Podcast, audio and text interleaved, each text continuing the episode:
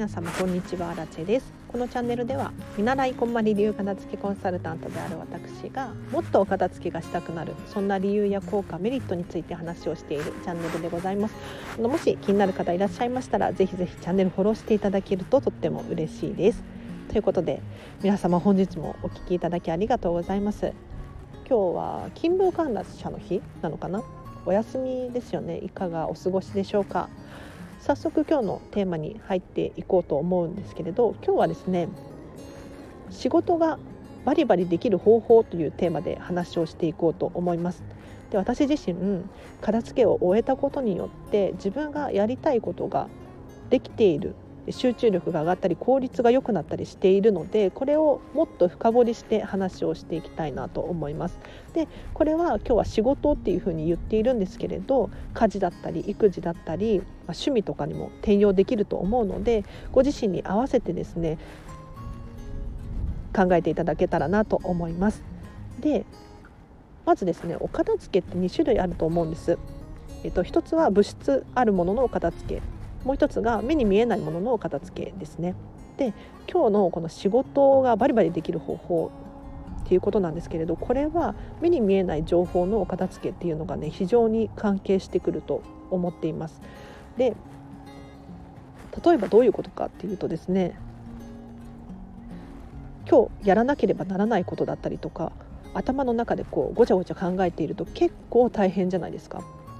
で、そういう時にはですね、ぜひえっと、メモだったりとか箇条書きにしてですね、可視化するっていう方法を取っていただきたいんですね。というのも私も毎朝、まあ、前日の夜とかにですね、次の日当日やりたいことっていうのをやりたいことリストとして書いているんですね。で、これを優先順位をつけて書き出すんですよ。で、最大でもまあろっこくらいまで、あんまり書き出しちゃうともう大変なことになっちゃうので、まあ、ろっこくらいまでどうしても今日やりたいことっていうのを優先順位をつけて書き出すんです。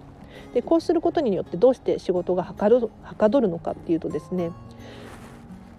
皆さんもよくあると思うんですけれど、もしかしたら私だけなのかもしれないんですが、今何してたんだっけとか、今これしてていいんだっけとか、何やろうと思ってたんだっけっていうことが起こったりしませんか。どうですか。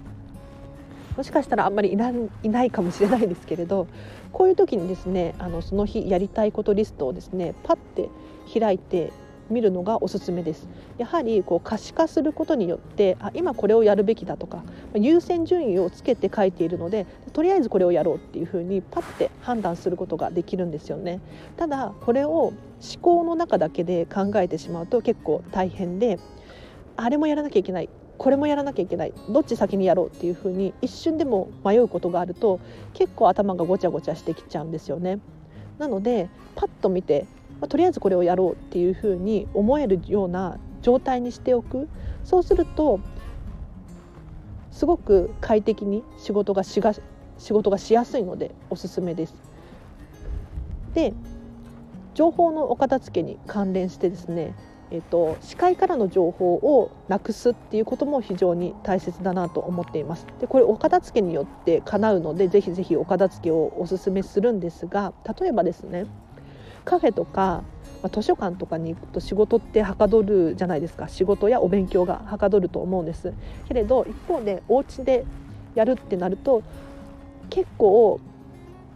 情報が多すぎて邪魔になるななんて思うんですよ。というのも、例えば目の前にこう漫画が置いてあったらどうしても漫画が気になってしまうじゃないですか。他にもそうだな、ケーキが置いてあったらケーキを食べるか食べないかっていう選択をずっと迫られるわけですよ。やはり視界からの情報ってすごく影響が大きいので、お片付けをすることによって視界からの情報をこう遮るとですね、例えば机の上に何も置いていないとか、こういう状況を作ることによってもう勉強をせざるを得ない、要するに目の前にあるものをせざるを得ない状態にまで持っていくことで、より仕事や勉強に集中ができるのでおすすめです。で、私の場合本当にこれこだわっていて、もうどうしても集中したい時はカフェとかに行きますね。で、さらにもう家でも集中したいなって思った時は机のものを全部一回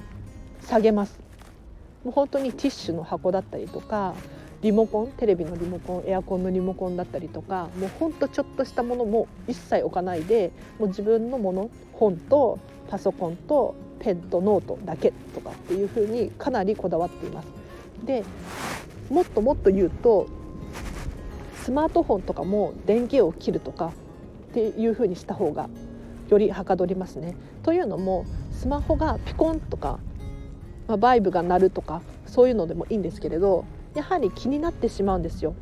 で一度気になっちゃうと、そこからまた戻ってくるのに結構集中力を使うというか、一苦労なんですね。で一回こう見ちゃうと、例えば脱線して何か調べ物をしてしまうとか、そういうことってよく起こりがちじゃないですか。私はしょっちゅうあるんですけれど、そういう時はですね、一回スマートフォンの電源を切ったりとか、もう一回カバンの奥底の方に隠しちゃうとか、そういう風にすることによって、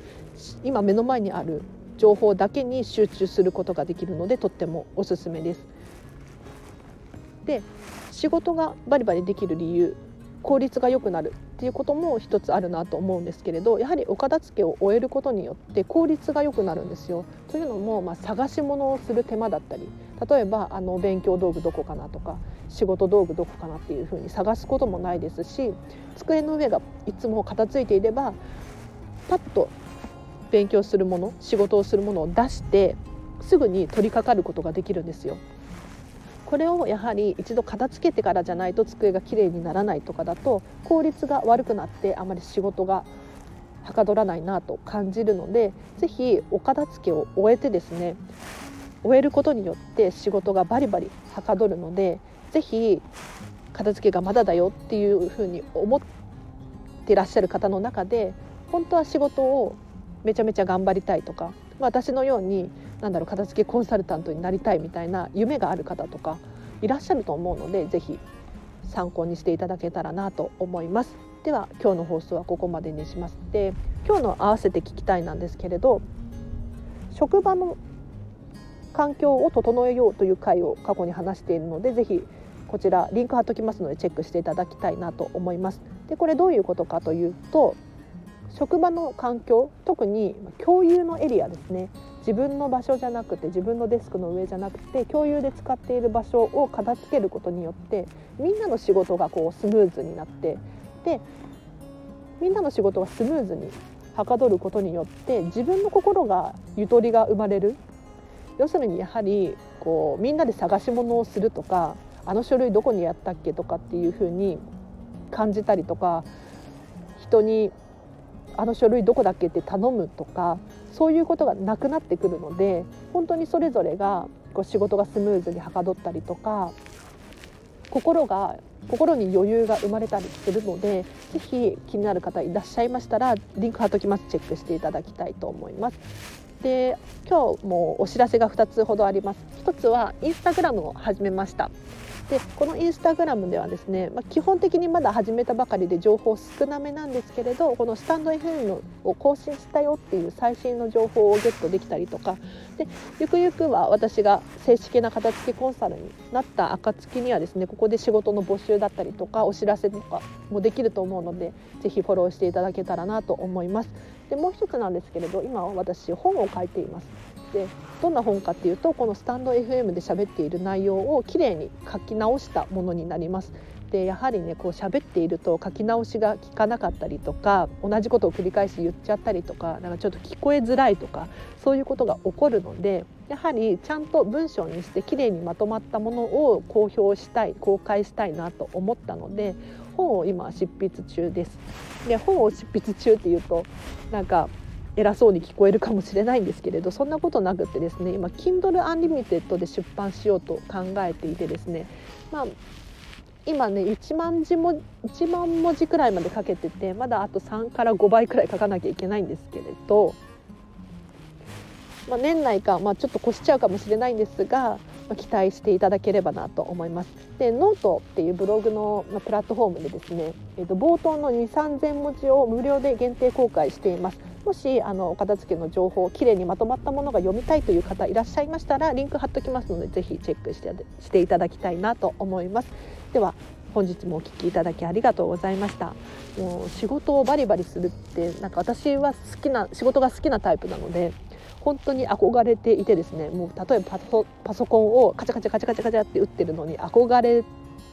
ていてですね、まあ、今結構現状として、まあ、カフェとかに行ってこう本を執筆するときにカチャカチャしてて、それを自分が結構好きで楽しいんですよね。でやはりこれもお片付けを終えたことによって起こっている現象だなと思っていて、要するに片付けが終わっていなかったら、その自分の趣味だったりとか自分が好きなことっていうこ好きなだけのことにこう集中してすることってできなかったと思ってるんです。というのも、もうその日仕事が終わったらもうそれ以上何もできなかったりとか、次の日もお休みの日とかであってもなんか疲れちゃって何もできなかったりとか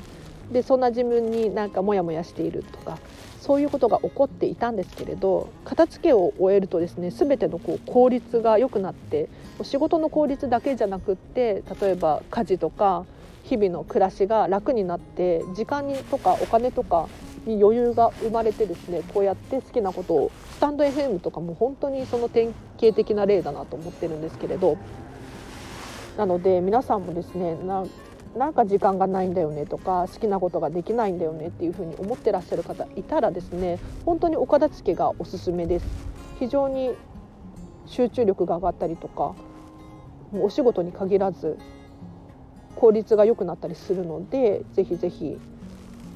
気になる方いらっしゃいましたら、もう私本当にお片付け応援していますので、一緒にお片付け頑張りたいです。でこのチャンネルではレターを募集しています。で匿名でなんか質問が送れるようなので、ぜひ質問を送ってください。で例えば私がそうですね、ミニマリストっぽいので、そういうこれはどうしてますか、これは何個持ってますかとか、そういう質問だったり、お片付けに関するここのお片付けどうしたらいいですかっていうお話とかもできると思います。でさらに、えーと、もっとこういうふうにしたら時間が増えるんじゃないかと思うんだけどどうですかとか、何かご質問や、まあ、このチャンネルの感想とかご意見とかも募集していますので、ぜひぜひ送っていただけたらなと思います。で結構ね、感想でいつもありがとうございますなんていうふうに送ってくださる方もいるんですよね。本当に嬉しいですよ。こちらこそいつもありがとうございます。で匿名で送っていただいた質問やレターに関しては、えーと、返事をする際にですね、ちょっと公表することがある、公表しなければならないというのかな、のでそれはあらかじめご了承ください。はい、もう私の意図とは関係なく返信をするってなると、もう質問の内容がわーって表に出ちゃったりするので、それはちょっと気をつけていただきたいなと思います。で、私のインスタグラムでですね、いつもありがとうとかっていうそういうコメントとかを載せたりとかっていうか載せたいので、ぜひ